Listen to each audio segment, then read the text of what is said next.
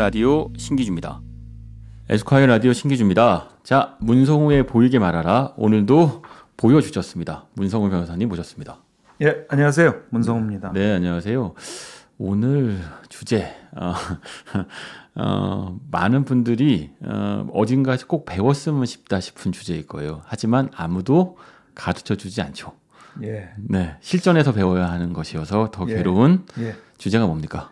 오늘은 면접입니다. 아, 면접. 네. 그런데 사실 뭐 면접을 가르치는 학원도 많고요. 책도 많고요. 전부 다 이제 면접에 대해서는 다 회사 선배 또는 주변의 뭐 그런 친척 이런 분들이 얘기를 해 주시죠. 근데 이 면접은 하여튼 대면에서 시험을 치르는 거라서 뭐 엄청 스트레스예요. 저도 어, 직장 생활 23년 하면서 면접을 몇 번을 봤지만 뭐 이직도 있었고 그래서 음. 면접을 몇 번을 봤지만 신입사원이 되기 위해서부터 네. 언제나 정말 떨리고요. 최근에 뭐 인공지능이 면접관이 됐는데 심장 박동까지 구직자의 심장 박동까지 쟀다는 기사가 있었는데 아니 그러면 심장 박동이 빨라지면 탈락인가요? 아, 이 사람 너무 긴장 많이 하는데 예. 어, 나 심장 박동이 빨라지는 거 같은데. 모르겠어요. 뭐 네. 이제 좀 시간이 지나면 뭐 거짓말 탐지기까지 예,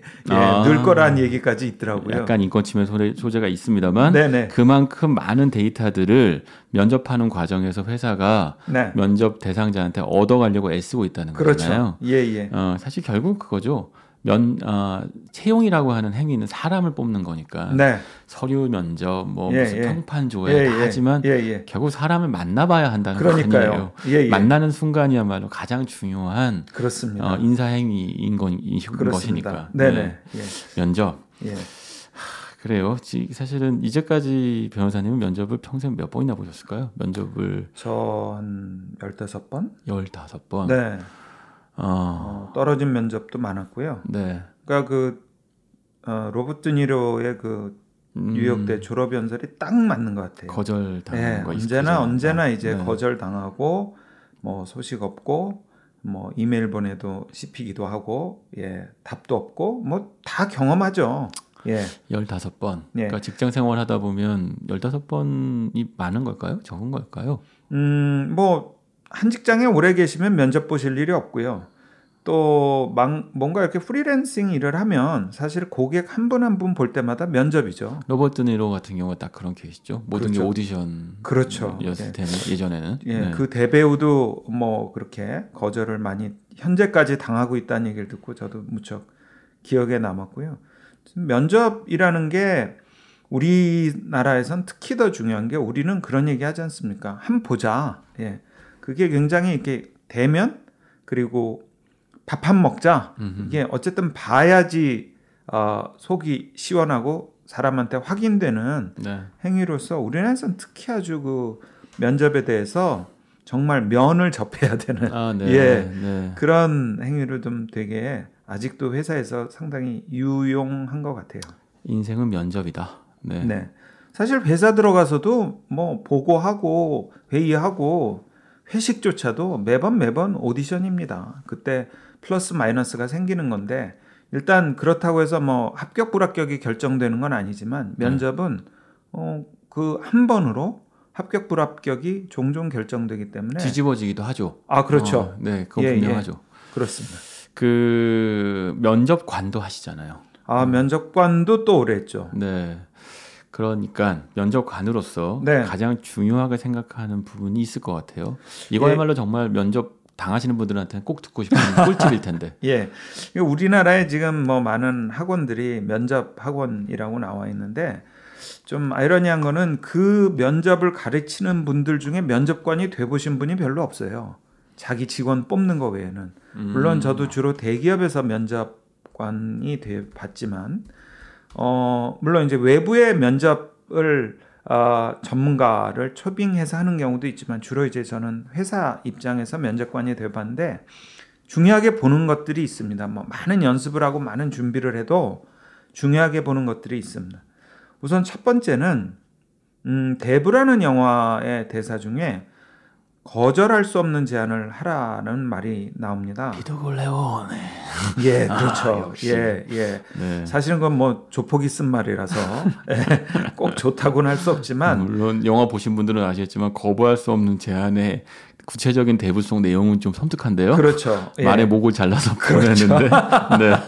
근데 이제 직장에서도 어쨌든 어, 왜 나를 면접 때 왜 나를 채용해야 되는지 거절할 수 없는 제안을 하셔야 됩니다. 그러니까 제가 여기서 중요하게 생각하는 단어는요. 제안입니다. 제안. 우리가 면접을 보통 뭐 설득이다 호소다 하는데 저는 제안이라고 말씀을 드리고 싶어요. 한 조사에 따르면 부직자들이 면접 때 제일 많이 한 거짓말들 네. 일만 즐겁게 할 수 있다면 연봉은 중요하지 않다.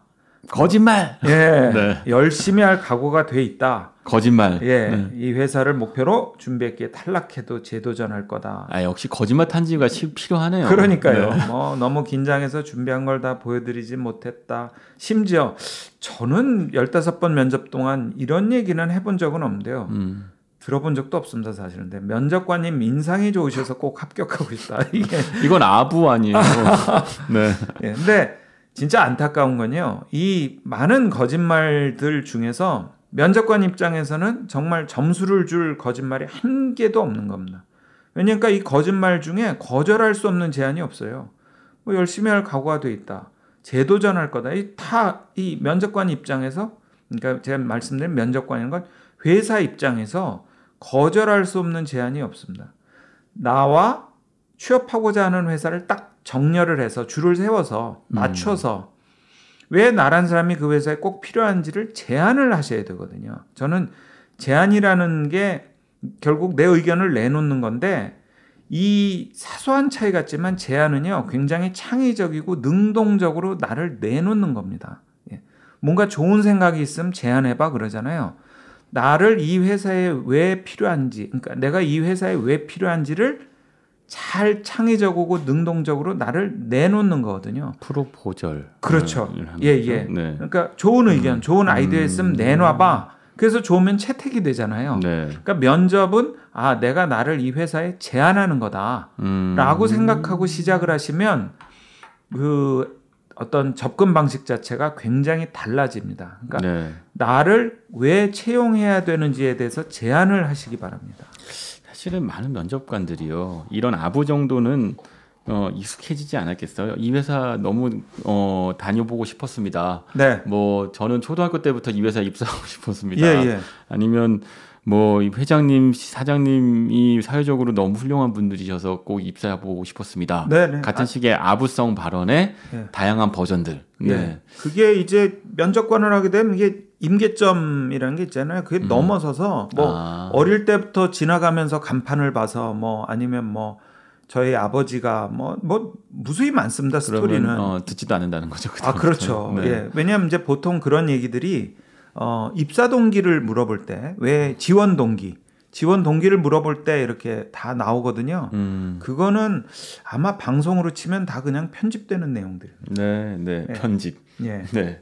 그리고요. 그래서 일단 어, 거절할 수 없는 제안을 하는 자리지. 네네. 어, 잘 보이기 위해서 아부하는 자리가 아니다. 아 그렇습니다. 면접이 어떤 자리인지 예, 알아야 예. 한다는 것이고. 나를 제안하자 이게 네. 첫 번째고요. 두 번째는요. 네. 두 번째는 근데 이제 나를 잘 제안하려면 이건 회사 들어가서도 굉장히 필요한 기술인데요. 나를 먼저 잘 정의를 하셔야 됩니다. 아, 제일 어려운 부분이기도 한데. 예. 네. 그 다음에 본인이 지원하는 회사의 업무나 역할에 대해서 잘 정의하셔야 됩니다. 그러니까 음. 그 정의 내리는 건 무척 중요합니다. 이게 그 정의에 따라서 어, 정렬이 되거든요. 그 정의에 네. 따라서 조화도 되고 균형도 찾 균형점도 음. 찾고 합- 합치점도 찾거든요. 음. 그러니까 뭔가 정의하는 거, 어떤 뭐 정의력 이게 굉장히 중요한 거죠. 제가 이제 면접관을 뭐 한 임원이 돼서만도 한 7, 8년 해보면 네. 어, 구직자들이 사실 자기도 정의하지 못하고 자기가 지원하는 역할에 대해서도 정의하지 못한 구직자가 꽤 많았어요. 음. 예. 한 예를 제가 들어볼게요. 그러니까 국내 한 유수 회계법인이 우리는 신입 회계사 뽑을 때 상식 센스, 충성심을 보고 그 세 가지가 있으면 파트너가 될 수 있을 거다. 이렇게 얘기를 했어요. 음. 붙여서 설명을 합니다. 여기서 상식 센스의 다른 말은 호기심이라고 하고 회계사란 고객의 문제를 호기심을 갖고 해결하는 사람이다. 이렇게 얘기를 해요. 근데 여기서 핵심은요. 회계사를 이 회사는 재무제표를 바탕으로 컨설팅을 하는 사람이라고 정의를 하고 네. 결국 자기들이 찾는 회계사는 어, 인공지능이 갖지 못하는 충성심과 호기심. 왜? 호기심은 문제 해결 능력이라고 보기 때문에 충성심하고 호기심을 갖고 있는 사람을 찾는다고 하는 거죠. 음. 그러니까 내가 회계사니까 난 회계사 자격증이 있는 스펙이 있어. 이렇게 접근하는 것과 이 회계사가 이 회계 법인이 정의하는 회계사에 대한 어떤 의미, 역할, 롤에 대해서 내가 분명히 분석을 한다면 네. 나는 호기심이 많은 사람이다.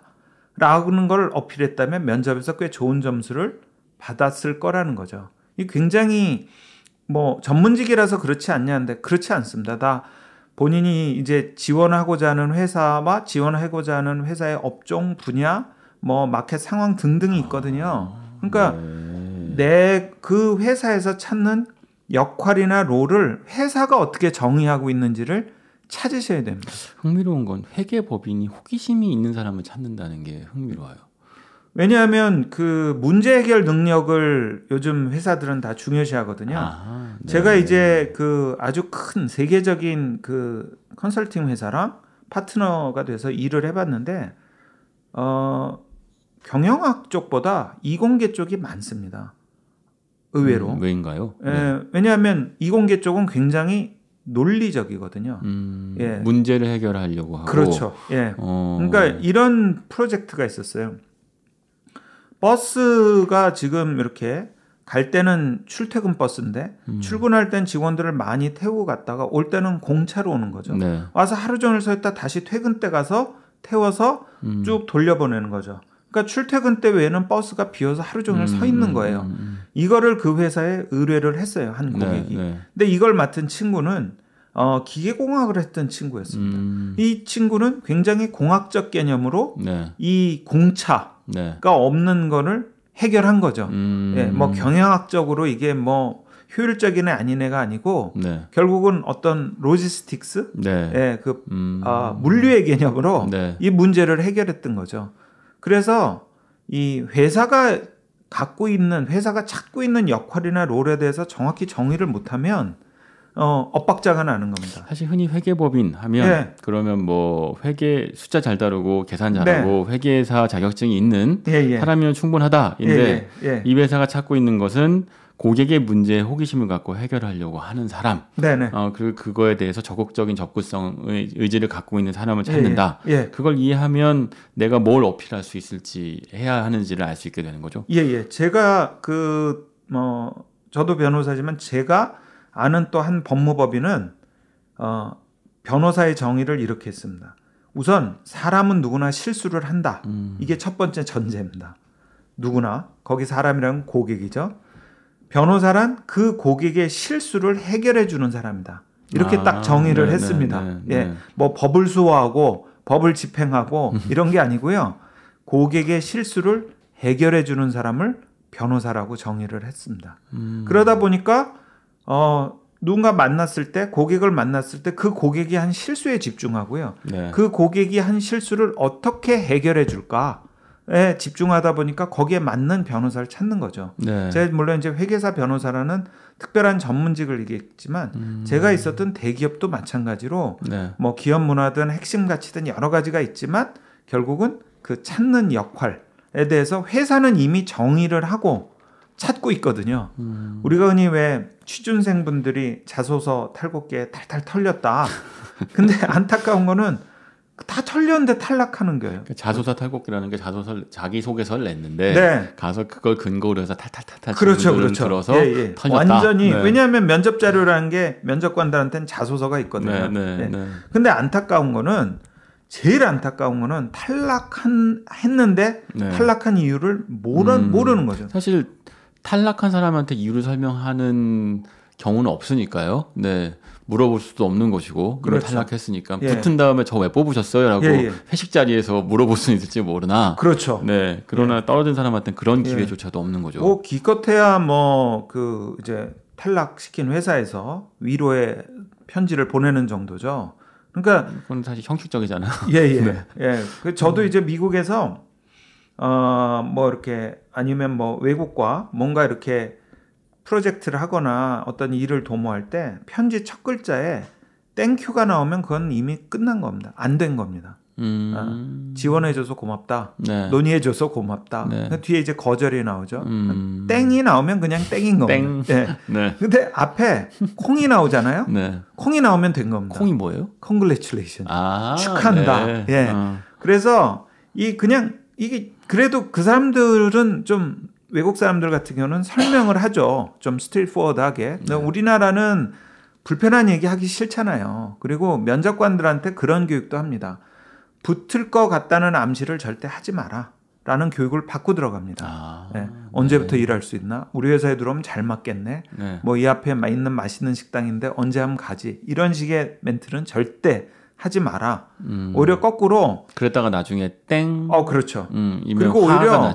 네. 나는 이 친구가 직무에 적합하지 않다고 생각을 한다. 그럼 그거는 오히려 암시하라고 얘기를 합니다. 아. 예. 부정적인 것들은 얘기해라. 예, 예. 네. 그러니까 합격을 암시하는 건 안 되고 네. 불합격을 암시하는 건 괜찮다. 어, 굉장히 중요한 팁- 팁이네요. 네네. 그래서 뭐 그 면접을 갔다 온 다음에 음. 아, 나한테 좋은 얘기가 없네. 보통 뭐 호의적인 얘기 한 마디 안 해주시나? 네. 라고 생각할 필요도 사실 없겠네요. 왜냐면 그런 얘기를 하면 안 되니까. 그렇죠. 네. 오히려 이런 얘기는 귀담아 들으셔야 돼요. 우리 회사 말고도 어 뭐 다른 회사에서도 참 찾는 인재겠군요. 뭐 이런 얘기. 땡. 네, 땡이죠. 네.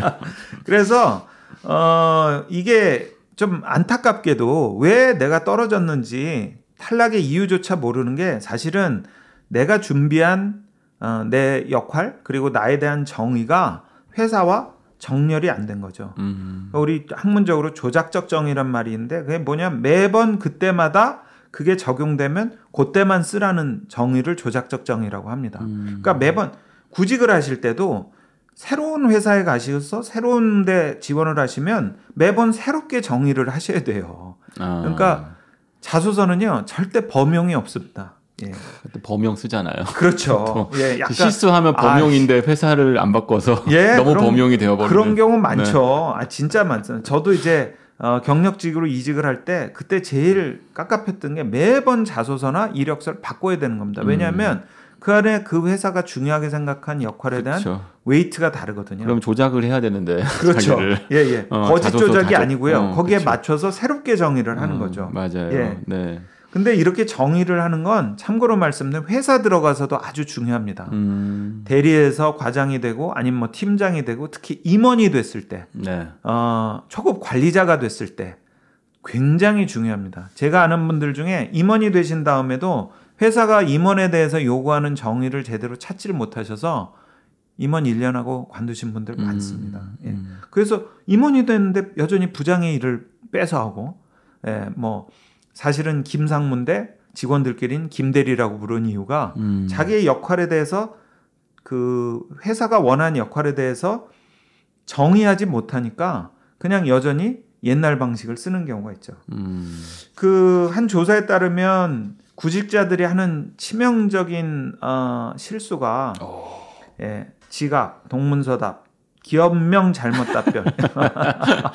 세 번째가 더 심각한 것 같은데 지각은 변명하고 동문서답은 잘못 알아들었다 할 수 있는데 기업명 여기 와서 다른 회사라고 예, 번지수 잘못 알면 예, 예. 네 예. 거기서 그- 이미 뭐 그 순간 결정되죠 대부분. 네, 예. 네. 그래서 지각은 진짜 물리적인 건데 네. 이 동문서답이랑 기업 혼동은 내가 이렇게 아주 이 면접 직전까지 딱 내가 지원한 일에 대해서 명확히 정의하고 있다면 틀리지 않아요. 그리고 만약에 실수했다. 그래도 마지막 말할 기회에 얼마든지 그 메이크업이 가능한 겁니다. 아 근데 그때 충분히 말씀 못 드렸는데요. 예, 예, 예. 제가 조금. 뭐 사명을 조금 헷갈렸는데 네, 사실은 그래서 음. 이렇게 예 만회가 됩니다. 그나마 왜냐하면 뒤 뒷단이 굵으면 네. 음. 뭔가 만회할 수 있는데 내가 충분히 정의하지 못하면 만회할 길이 없어요.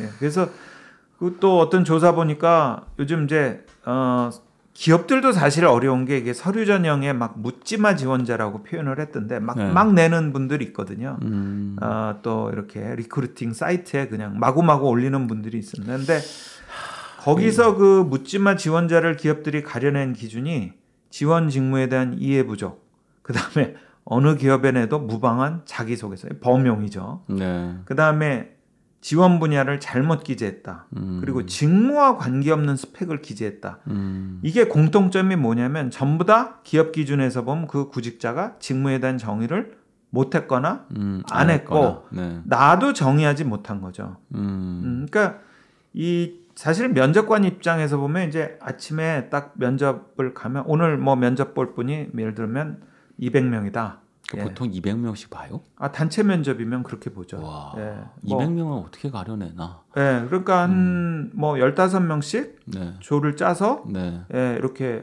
보게 되는 거죠. 그러면 뭐 한 10조 정도 보죠. 네. 그럼 뭐 30분씩 되면 하루에 대여섯 시간 보게 되는 거죠. 네. 예, 예. 그 기간 동안 집중력을 유지하기도 어렵겠거니와 한 사람 그렇죠. 한 사람을 기억하기도 어렵겠고 그렇죠. 그럼 결국은 어, 몇몇 가지 본인이 갖고 있는 기준에 맞춰서 필터링 네. 할 수밖에 없는 거잖아요. 예, 예.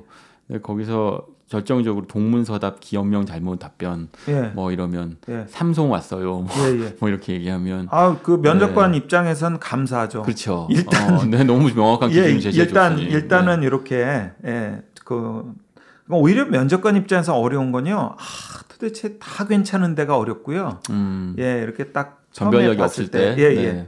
확연하게 떨어져 주면 그렇죠. 어, 감사한 일일 텐데 예, 예.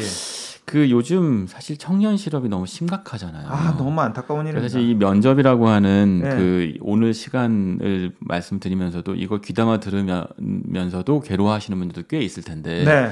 사실 면접을 많이 보다가 예. 어 또는 구직을 너무 많이 하다가 면접 전문가 구직 전문가가 되어버리는 예. 슬픈 현실도 있는 것이어서 저는 이게 면접이 어, 면접을 많이 가시지 말라고 권하는 게요.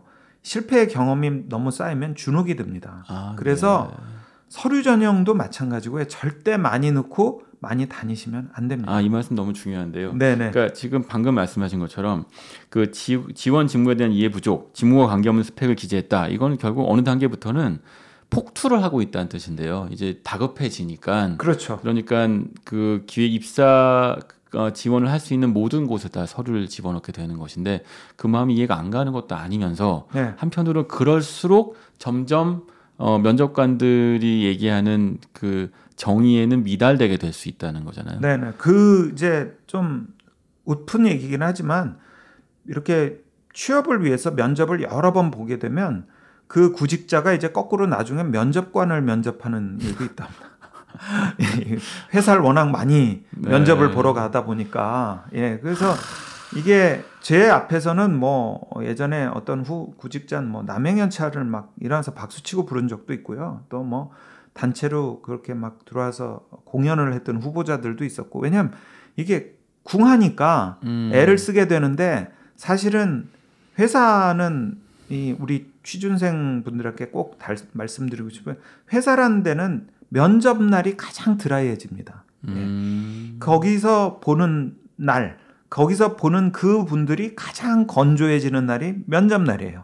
음, 예. 평소에는 뭐 회식 자리에서 어 인간적인 얘기도 하고 뭔가 어 그 대화도 하던 분들이지만 네. 그날만큼은 객관적이고 객관적이어야 한다고 스스로 다 잡고 들어가고 그렇죠. 회사도 그걸 요구하고 있는 그렇죠. 날이라는 거죠. 예, 예. 면접관들도 사실은 보는 눈들이 있어요. 음. 다른 면접관들이 저를 보고 있고요. 아, 그렇지. 예. 네, 그래서 저뭐 엉뚱한 바보 같은 질문을 하거나 저 지금 진짜 면접에 진지하지 않구나. 라고 하면 사실은 그 자리는 제가 보면 면접관이나 구직자나 서로 다 엄청나게 예, 경직된 음, 경색된. 자리입니다. 그래서 근데 거기서 남양연차 부르면 아 그렇죠. 아 먼저 그건 뭐 거기서 너무 재밌네 하고 박수 치면 예, 예. 그러면 저 면접관 이상하네. 그렇죠. 다음번에 빼. 뭐 예, 이런 예. 얘기가 나온다는 거죠. 그렇죠. 네. 그래서 어 어쨌든 그렇게 경직된 자리에 가서 어 본인이 이제 긴장하는 건 당연한데 그게 반복되다 보면은 의뢰 그냥 면접은 떨어지는 자리, 음. 잘해야 교통비 받아온 자리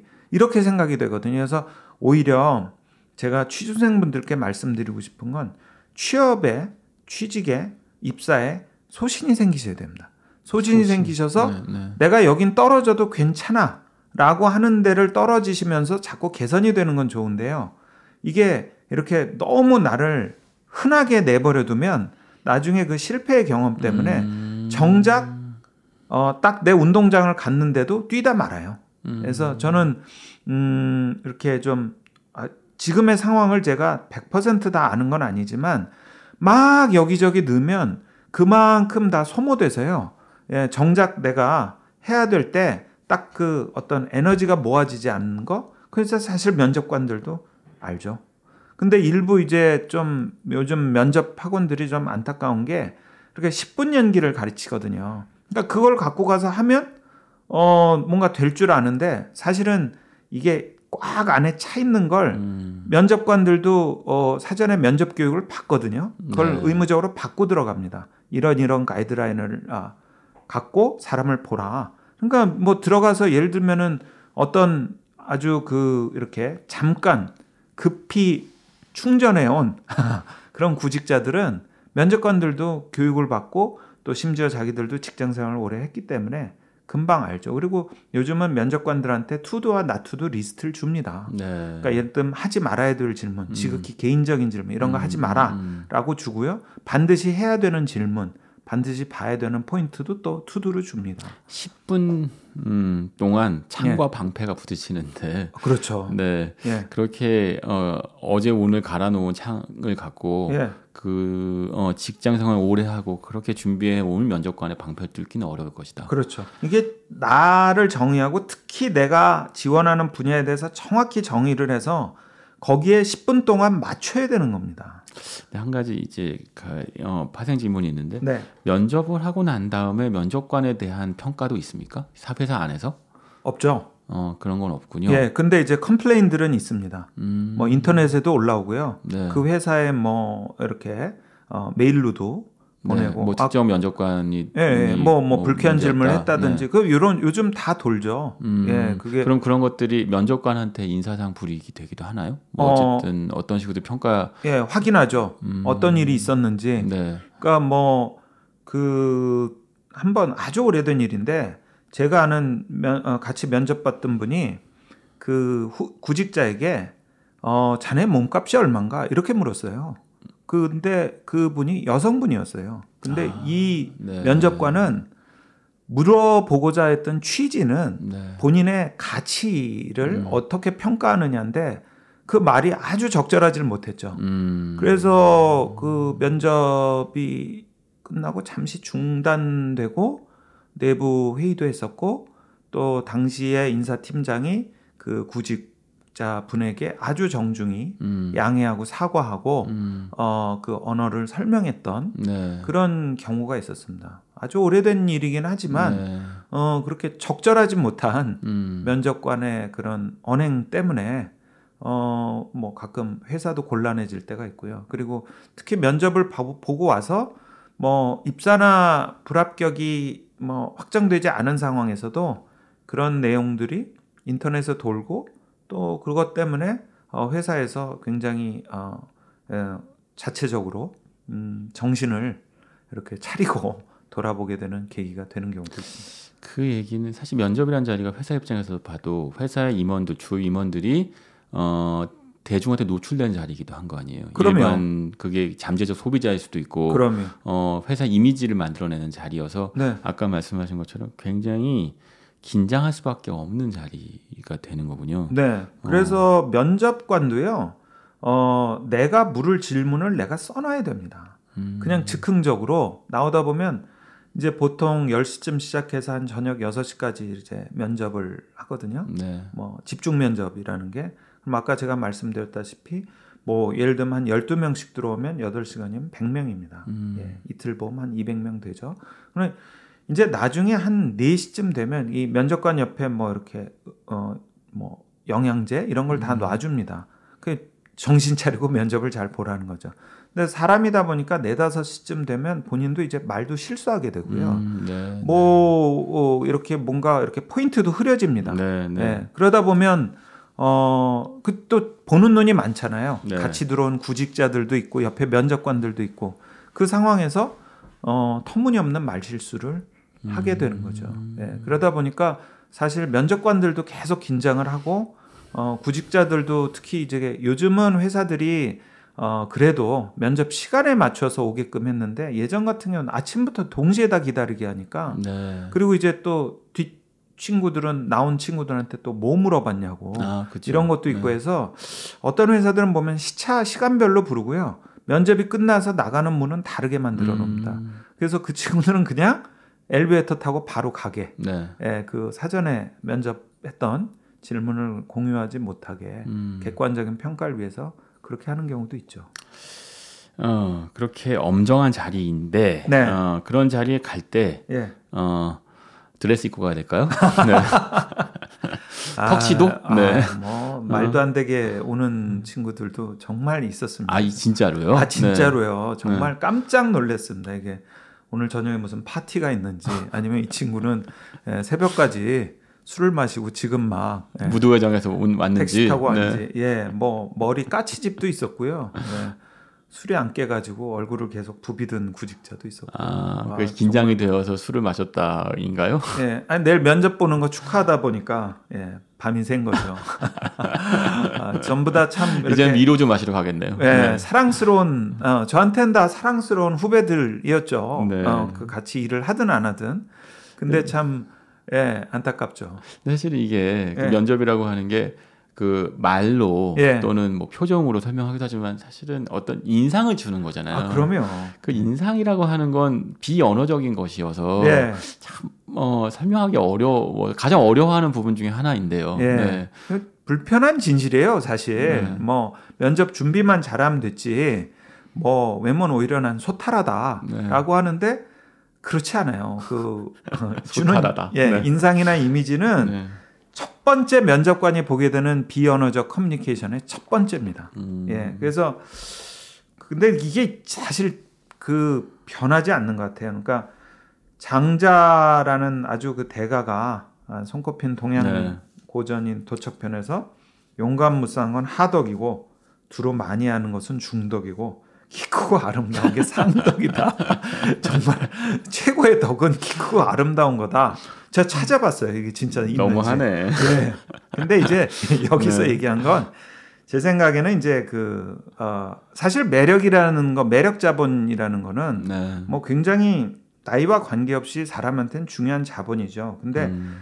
이 면접장에서 가장 중요한 매력 자본은 저는 그냥 제가 정의한 건 단정함입니다. 단정함. 그래서 면접장 가실 때는요, 단장을 하고 가셔야 돼요.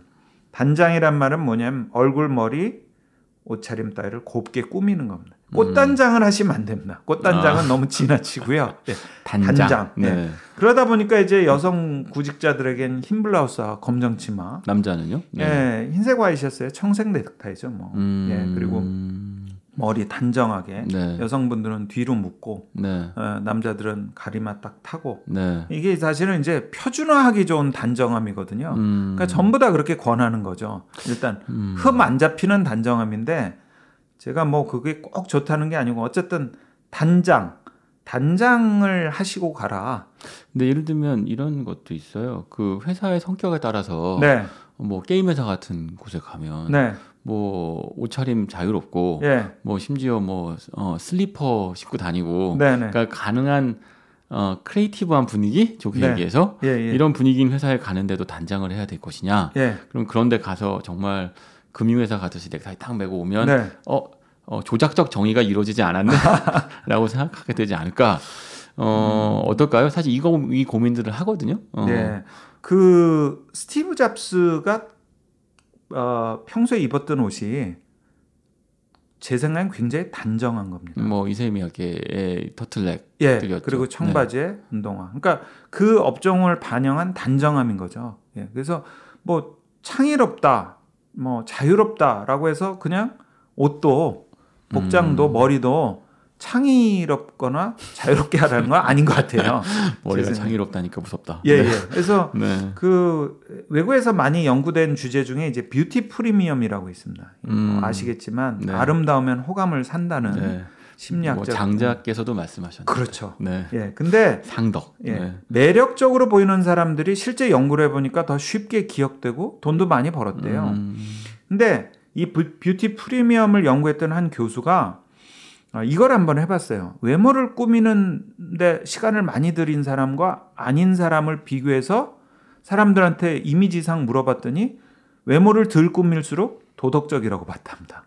아 도덕적이다. 어, 네. 그러니까 외모 꾸미는데 시간을 많이 들인 한 1시간 45분 들인 연구자 아 그 어떤 대상과 한 10분 정도 들인 대상을 이제 사람들한테 제시하고 누가 더 도덕적일 것 같냐. 음. 사람들이 외모를 꾸미는데 한 10분 정도 들인 사람이 더 도덕적이고 윤리적일 거라고 봤대요. 네. 예. 그러니까 우리나라도 예전에 아유, 저 뭐 치장이나 할 줄 알지. 음. 뭐 이거 안 좋게 보는 편견이 네, 좀 네. 있잖아요. 그런데 이 연구에서도 취업을 해서 인터뷰를 할 때는 외모를 많이 꾸미는 게 당연하다. 단장은 할 줄 알아야 한다. 그렇죠. 네. 취업을 위해서. 그러니까 음, 그건 도덕적이라는 거죠. 예. 네. 어, 뭐 도덕과 관계 없다는 네. 거예요. 음. 그러니까 이렇게 사람들은 면접을 위해서 외모를 공들인 건 당연하다고 보는 겁니다. 예, 그 도덕성과도 관계가 없고 제가 말씀드리고 싶은 거는 이미 면접장에 올 때는 면접관들은 외모에 저 사람이 공을 들이고 왔기를 기대하는 거죠. 예. 음. 어, 그래서 거기서 갖는 뷰티 프리미엄이 있습니다. 뭐냐? 단정함에서 오는 프리미엄이 있는 거죠.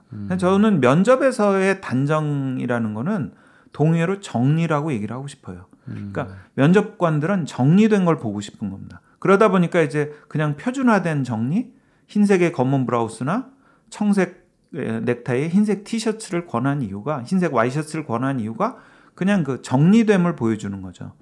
그래서 저는 웬만하면 제가 얘기 안 하는 게 사실 외적인 얘기를 잘 안 하거든요. 그런데 면접에 있어서는 정리돼서 가셔야 됩니다. 음. 어떤 뭐 미국의 한 제가 연구를 복잡하게 들이댔지만 그 이유는 뭐냐면 취업 인터뷰를 위해서는 사람이 정리하는 게 당연하다고 다 보고 있다는 거죠. 네. 예. 그래서 어 자기가 가진 외적 장단점을 좀 잘 단정하게 정리를 하셔야 됩니다. 우리가 형식미란 말이 있는데요. 네. 저도 찾아봤는데 예술 작품의 표현 방식에 있어서 조화와 균형으로 음. 이루어진 아름다움이래요. 면접장에서요. 이 형식미 중요합니다. 예. 조화와 균형. 음. 사실 절도와 단정. 네. 뭐, 표현할 뭐. 그렇죠. 아니, 네. 그러니까 제가 아까 말씀드린 어떤 그 단정함은 업종에 따라서 산업에 따라서 보는 사람에 따라서 되게 다를 수 있는 거죠. 음. 예. 어, 뭐, 배꼽 티가 나쁘다는 게 아닙니다. 그게 단정하고 정리됐다고 느껴지는 업종이라면 그럴 수 있는 거죠. 네. 그런데 정리되지 않은 거, 어, 그걸 조직은 사실 굉장히 싫어하죠. 음. 저 같은 경우는 저는 뭐 워낙 기업에만 있었고 뭐 양복이 저의 제2의 피부였으니까 음, 그렇게 살아왔죠. 네. 근데 저한테는 이 에스콰이어가 아주 오래전부터 형식미를 저는 배우는 교과서였어요. 음. 예. 그러니까 형식미라는 게 넥타이 잘 매고 그냥 수츠를 잘 입으면 그게 형식미가 아니더라고요. 어느 순간 지나고 보니까 조금 더 나한테 어울리거나 잘 맞거나 내가 정리된 내가 원하는 장단점을 정리해 줄 수 있는 교과서가 좀 필요했고요. 그 당시에 에스콰이어를 보게 된 건 솔직히 형식미를 배우려고 봤다가 지금 이제 내용도 좋고 형식미도 여전히 배우고 있죠.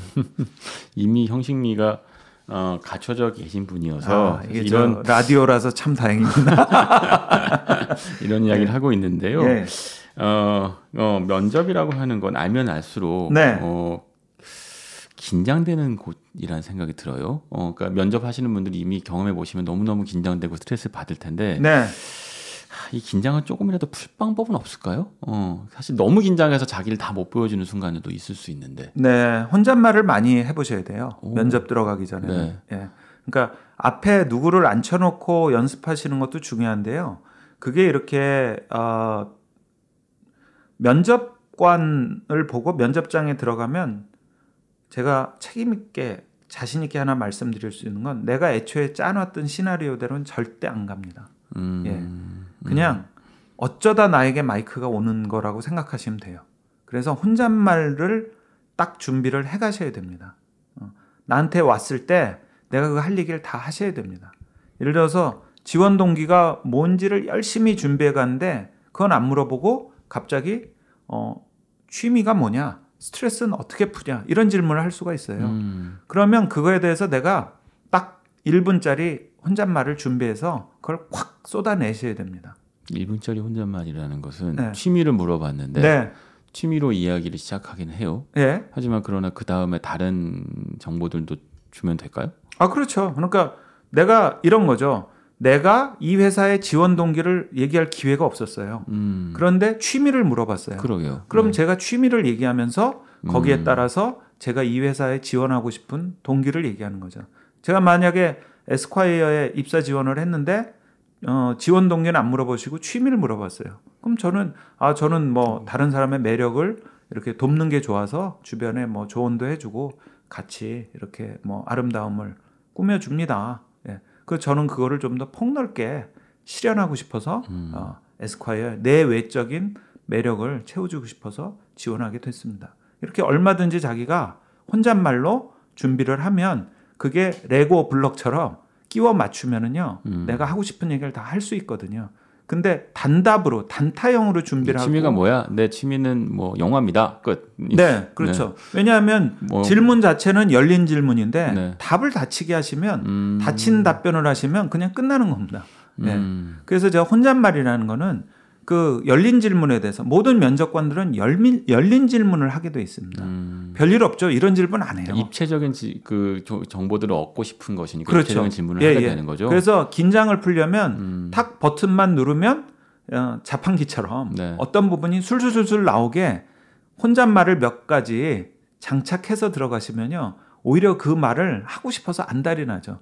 긴장보다는 오히려 그 얘기를 하고 싶어서 막 어떤 친구들 보면 면접 들어왔을 때 어떤 구직자분들 보면 막 자기 얘기를 하고 싶어서 막 이렇게 들썩들썩 합니다.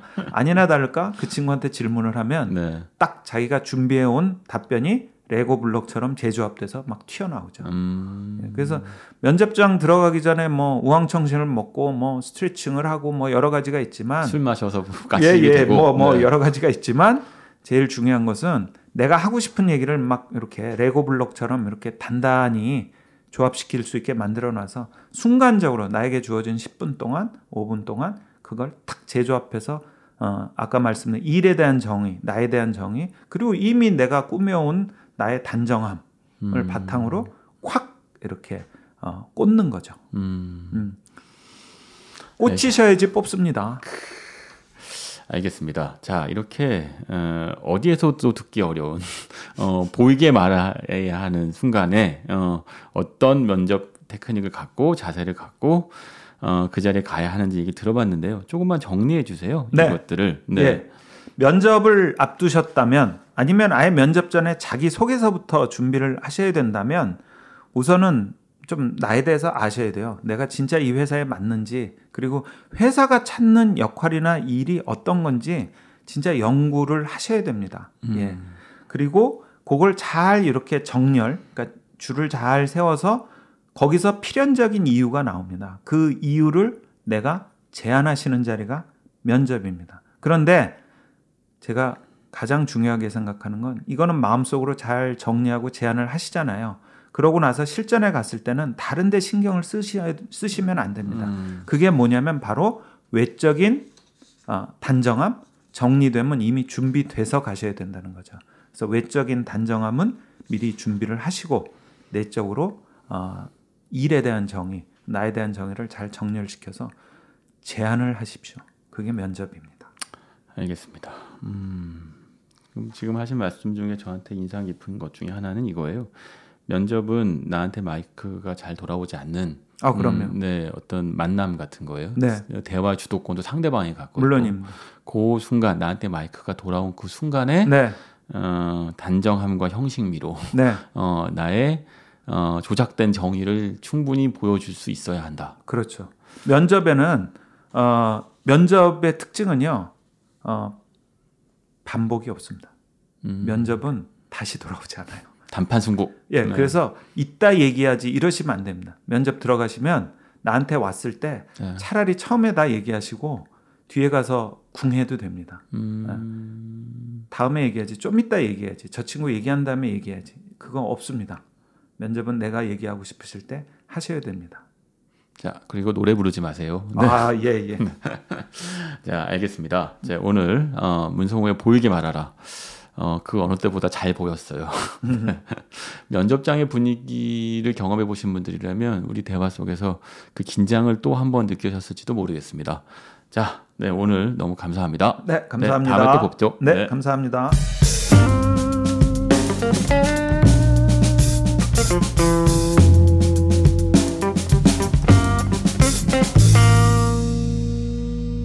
에스콰이어 라디오 신기주입니다.